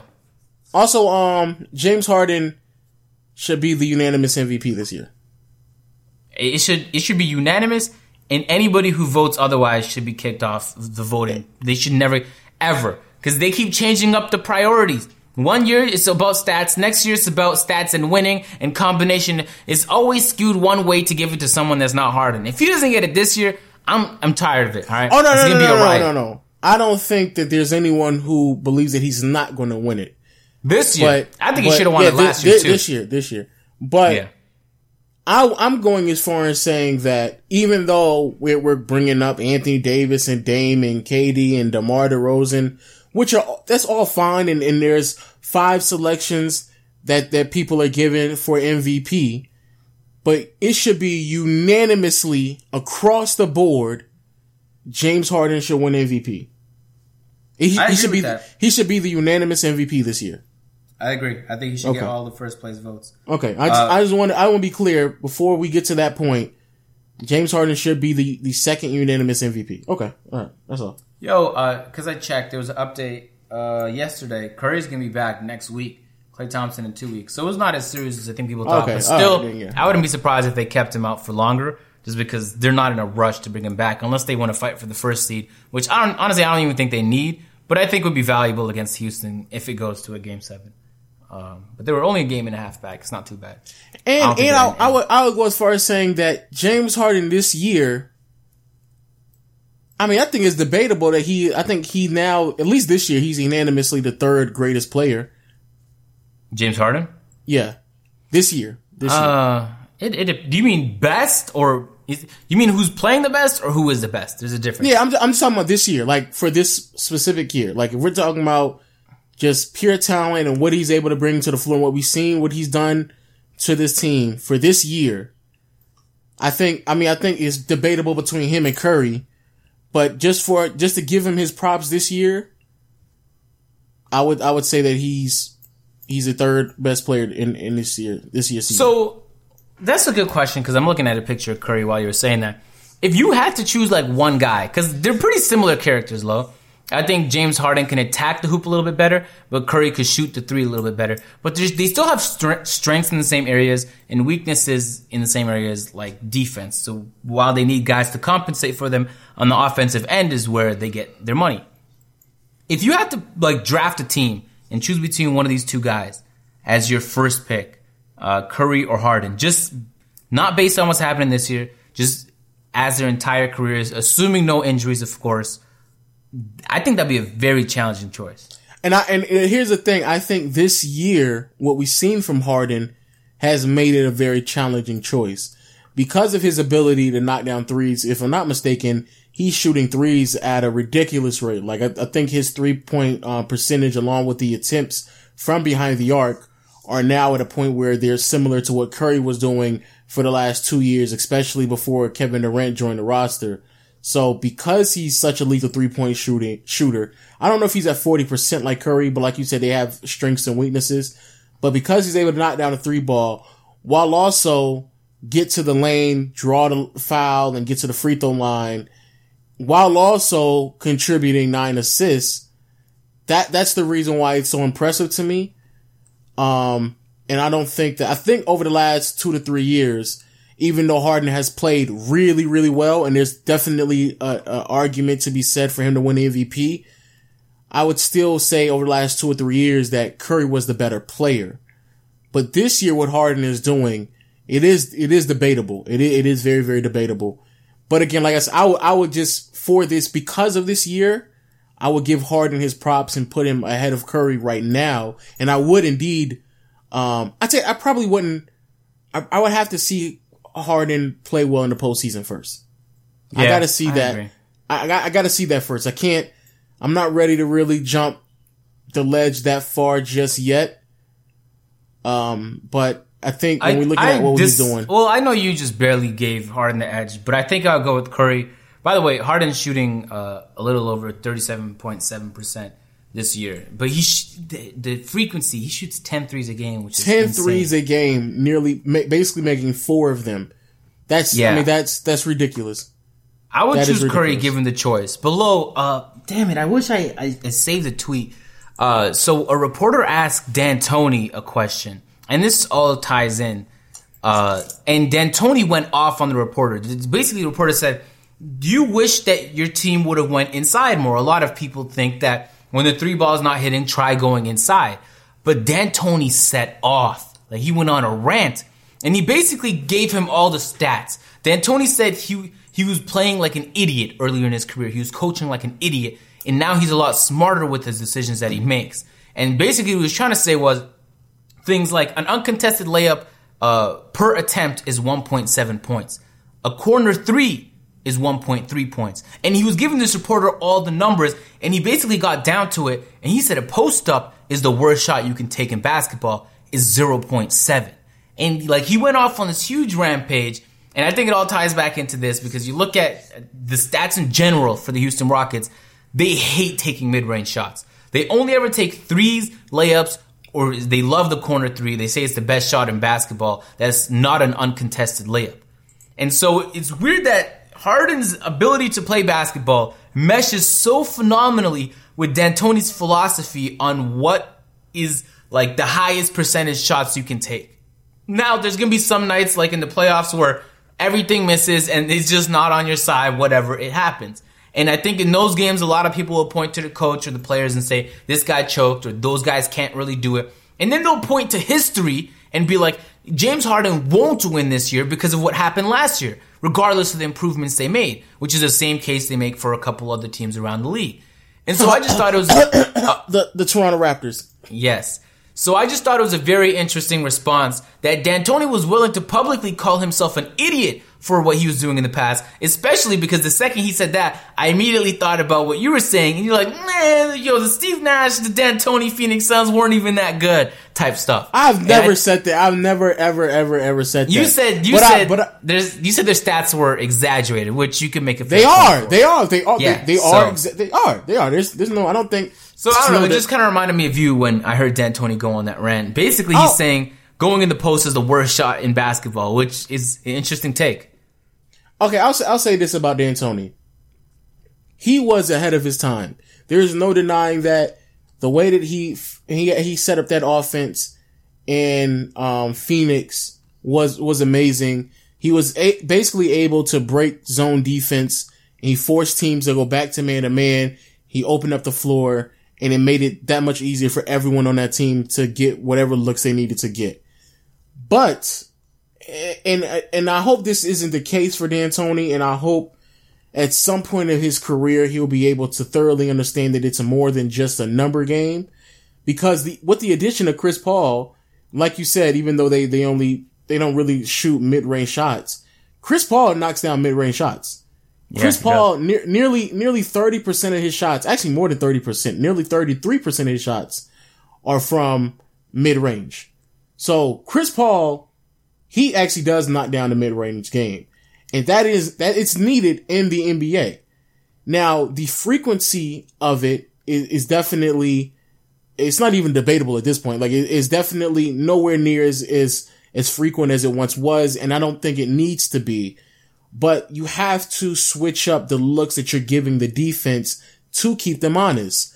Because what ended up happening last year, especially when you're de- defending, um, when you have a team that's defending you like the Spurs, that's coached by Popovich, that has a player like Kawhi on the roster, they understand your game plan. They thoroughly understand that you're either A, trying to get threes or B, get into the lane. And so if you cut out the middleman, which is the mid-range game, and you basically force them inside and make sure you don't foul and give them tou- tough looks inside the paint, so they're not making as many, then they're going to be reluctant to start falling back on a three point shot and it becomes easier to defend them. I understand what he's saying as, you know, it's, it's just an easy look. And especially when you're dealing with a player like James Harden, that three ball really started flowing. And, and I know Steve Nash wasn't the, the, he's not a scorer, but that was definitely an aspect of Steve Nash's game that he, he couldn't duplicate at the level of James Harden is right now. So that, that definitely introduces a whole aspect of basketball that many people were never expecting from a ball handler to do at the pace that James Harden is doing it. So again, all credit to both James Harden and D'Antoni, but it, it cannot be simplified to numbers because numbers can be embellished. They can be adjusted. They can be influenced. They can be inflated and they're situational. And if you're guarding a team that is giving you the mid-range shot, and you got to take what you can get from time to time because you got to put the numbers on the board. And, and that's a huge reason why D'Antoni, despite the fact that he's been a really good coach throughout his entire career, he's never beaten Popovich. Popovich has outcoached him every single time in the postseason. Every And time. interestingly, Popovich goes in the post a lot, especially with LaMarcus Aldridge now, but even in the past with Tim Duncan. So D'Antoni, Well, in the, what he in the past, it was different. In the, I believe it was in the past, it was different because one, there weren't as many shooters, especially efficient shooters from behind the arc that, like they are right now. But two, I mean, just post- speaking in the last five, I'm not speaking in past decades, in the last five years alone. Okay, The right. Spurs are a team that consistently go in the post if you look at their shot charts. Uh, I just thought it was really interesting. It was an in-depth response that we rarely ever get from coaches who usually just give the, yeah, okay, now we tried, we didn't make our shots. Like, you know, the generic responses you end up getting. I don't know what this reporter said to trigger D'Antoni, but uh, D'Antoni made a point and then came back to the point at the end, almost like it was like a diss track. Like, you don't know what you're talking about. Stop asking stupid questions. well, this he's still, I run my he's team. still, he's still looking for validation. And it I don't think that's what it is. It, it's it's maybe not sad, but he definitely hold grudges. If you heard his coach of the year um speech last year, oh, he holds grudges because there was definitely a lot of people telling him that he ran bad. He didn't know what he was talking about when it comes to basketball. And ten years later, the whole league is playing a style of game that is very reminiscent of what we saw from the mid 2000 um Phoenix Suns. So I, I do believe that I don't want to. I don't want to say validation because I feel like D'Antoni is a is a a person, not even just a coach. Is a person that that will stick to his guns, and maybe, like you said, recently he's been much more vocal about it. But he, he's definitely stuck to his guns in the past, especially when he was dealing with the Knicks. So maybe validation is the wrong word to, to choose there, but he's still a, a person that hold, he hold grudges like he just does. And it's very, very clear that he does. And rightfully so because he's been right. Yeah. To, and to a bigger Lo, extent. Just to outline before we end the podcast how challenging what he did was, he was able to stay relevant for decades now. And there's a lot of coaches in the NBA who can can play one way, but once you ask them to switch things up, or now you have this player, basically form your team and your style, your game plan based on your personnel. They don't know how to do that. And so just his ability to adjust, and shout out to the guys like James Harden who went from shooting guard to ball handler back to shooting guard. And they're like, find a way to adjust, James Harden. You should be able to. And he's done it without like, not even like a bump in the road. You know, it's, Uh, it's he's, pretty, he's, still, he's still a ball handler though. He's still, you know. but we not not he wasn't get the usage rate or the assists he was getting last year. But anyway, uh, I feel like that was a good note to end the podcast on. Uh, I disagree with what he said about post ups and percentage and stuff. You could date back in even recent history and find players and teams that use the post and we're able to consistently win games. He's right. It is a challenging shot to hit and 99% of players in the NBA shouldn't attempt them consistently. But there are the few who just find a way to make him hit, like uh, DeRozan did against the Houston Rockets uh, in mid-range, wildly contested. And what Mike D'Antoni will consider a horrible shot is actually what helped seal the game for the and Raptors. I, and I, was- and I was actually just about to point that out too. They the, the team that they lost to to snap their winning streak was a team that features a player that dominates from mid. So but interestingly enough, Lo, uh, ju- the Dwane Casey's picked a note from Mike D'Antoni to start the season. They made it a note to avoid shooting excessive mid ranges. If you look at the amount of three point attempts they're taking, it's increased significantly. It's a lot of uh, inside and three. So he's almost picking up a hybrid between what he used to do and what D'Antoni's doing. Uh, just because statistically, that's what makes sense. And people like Charles Barkley hear that and go fucking crazy. Like stats, stats. Who needs stats? I, I but- agree, but you just you just can't you you can't eliminate because you're right. I'm looking at it right now. They're, they're third in um three point attempts right now, and this is the um Toronto Raptors in the NBA right now. They're third in three point attempts. So yeah, I, I agree. There's definitely aspects of the game of basketball is how it's developed over the years that you cannot you just can't ignore. It. You you cannot ignore how the NBA has changed over the last several seasons. I just saw something along the lines where three years ago, the league average was around 99 points per game for a team on average. Now it's up to like 107. Like the NBA is, is just, is vastly changing every single season. And if you're in denial of the direction that it's heading into, then you will get left behind. And so I'm, I'm. I'm, I'm open for that, but you cannot ignore certain aspects of basketball, especially if that's what the defense is giving you. Because if the defense is giving you a mid-range shot, you have to take it. And you have to have players on your team that are not only willing to take it, but are able to make those shots. Because if not, it makes it that much more easier for the, the opposing team to defend you. And this is the year for D'Antoni, just like James Harden as well, where he's going to be tested to figure out if he's going to be able to make those on the fly adjustments because that has definitely been a huge knock on D'Antoni as his continue, as his career has continued that he just doesn't make adjustments and he sticks to his guns. Yeah, I agree a thousand percent, man. Anyway, uh, we're gonna end the note on that. Yo, these guys is pressing me to play Pro Am Lo. It's driving. I can't even enjoy just talking with my guy Legend, bro. Just talking basketball without being pressed to play Pro Am, man. Oh my god, my life is so frustrating and also amazing at the same time. Yo, thank you guys for watching the Off Top Podcast, otherwise known as the Back to Oh, Podcast. oh, oh, oh, highlight, highlight player of the pod. I, I was gonna do that, but I feel like we're already past the time, so I was like, we could, we could hold. Just- I know just- you. just- Just real quick, name somebody. I don't have anybody. Is the thing. I could, I could name somebody off top. Uh, shout out to my guy CJ Miles, bro. He just put out a tweet earlier saying he hasn't had this much fun playing basketball in a while. Raptors on a 10 game winning streak, and honestly, CJ Miles is a very important piece of that. He takes a lot of contested, ridiculous threes, and sometimes they drop. But relative to Patrick Patterson, woo, whole new world. I Oh love my the guy. god, Jesus Christ! I love the guy, man. Uh, shout out to Julius Randle over the last like two or three weeks now. He's been playing ridiculous, put consistent like twenty point scorer, grabbing like eight to ten rebounds. So yeah, shout out to Julius Randle, bro. He been doing his thing, man. All right. And on that note, uh, these guys has fucking bothered me forever to play this game. Lo. It's crazy, man. Uh, but Bro. yo, I, I enjoyed this podcast. It was we definitely. I like talking about like not necessarily news, but just like basketball topics that otherwise don't get discussed that I find really interesting. I think we did a lot of that today. It might have been the podcast name, Lo. We got to think of some more NBA Street related podcast names. All right. I I guess I guess AJ. We'll catch you guys later, yo. Wait, wait. Can I do it, Lo? No, can, can you please no stop? Some, someone hit me. Someone hit me up on Twitter. Was like, bro, tell agent to let you say peace, bro. Tell him. Somebody hit me up on Twitter and said, "Yo, Asian, Yo, you didn't can say it on the can I say podcast." it? Can I say it All right, though? go Can I it, say go it? You're so. Oh my god. We'll get ended on that note, man. Flo here with a really weird word buttery. Buttery? It's not quite butter, it's, it's more butterish. Or maybe buttery is like butchery or bakery, a shop that sells artisanal butter products. Dig in, America. Now a word that's even more weird flotection. Sure, it's not really a word, but it is really good protection for your new home through me and Progressive. No ifs, ands, or butteries about it. Sorry. Save an average of 17% on car insurance when you bundle home and auto through Progressive. Progressive Casualty Insurance Company affiliates and other insurers. Discount not available in all states or situations.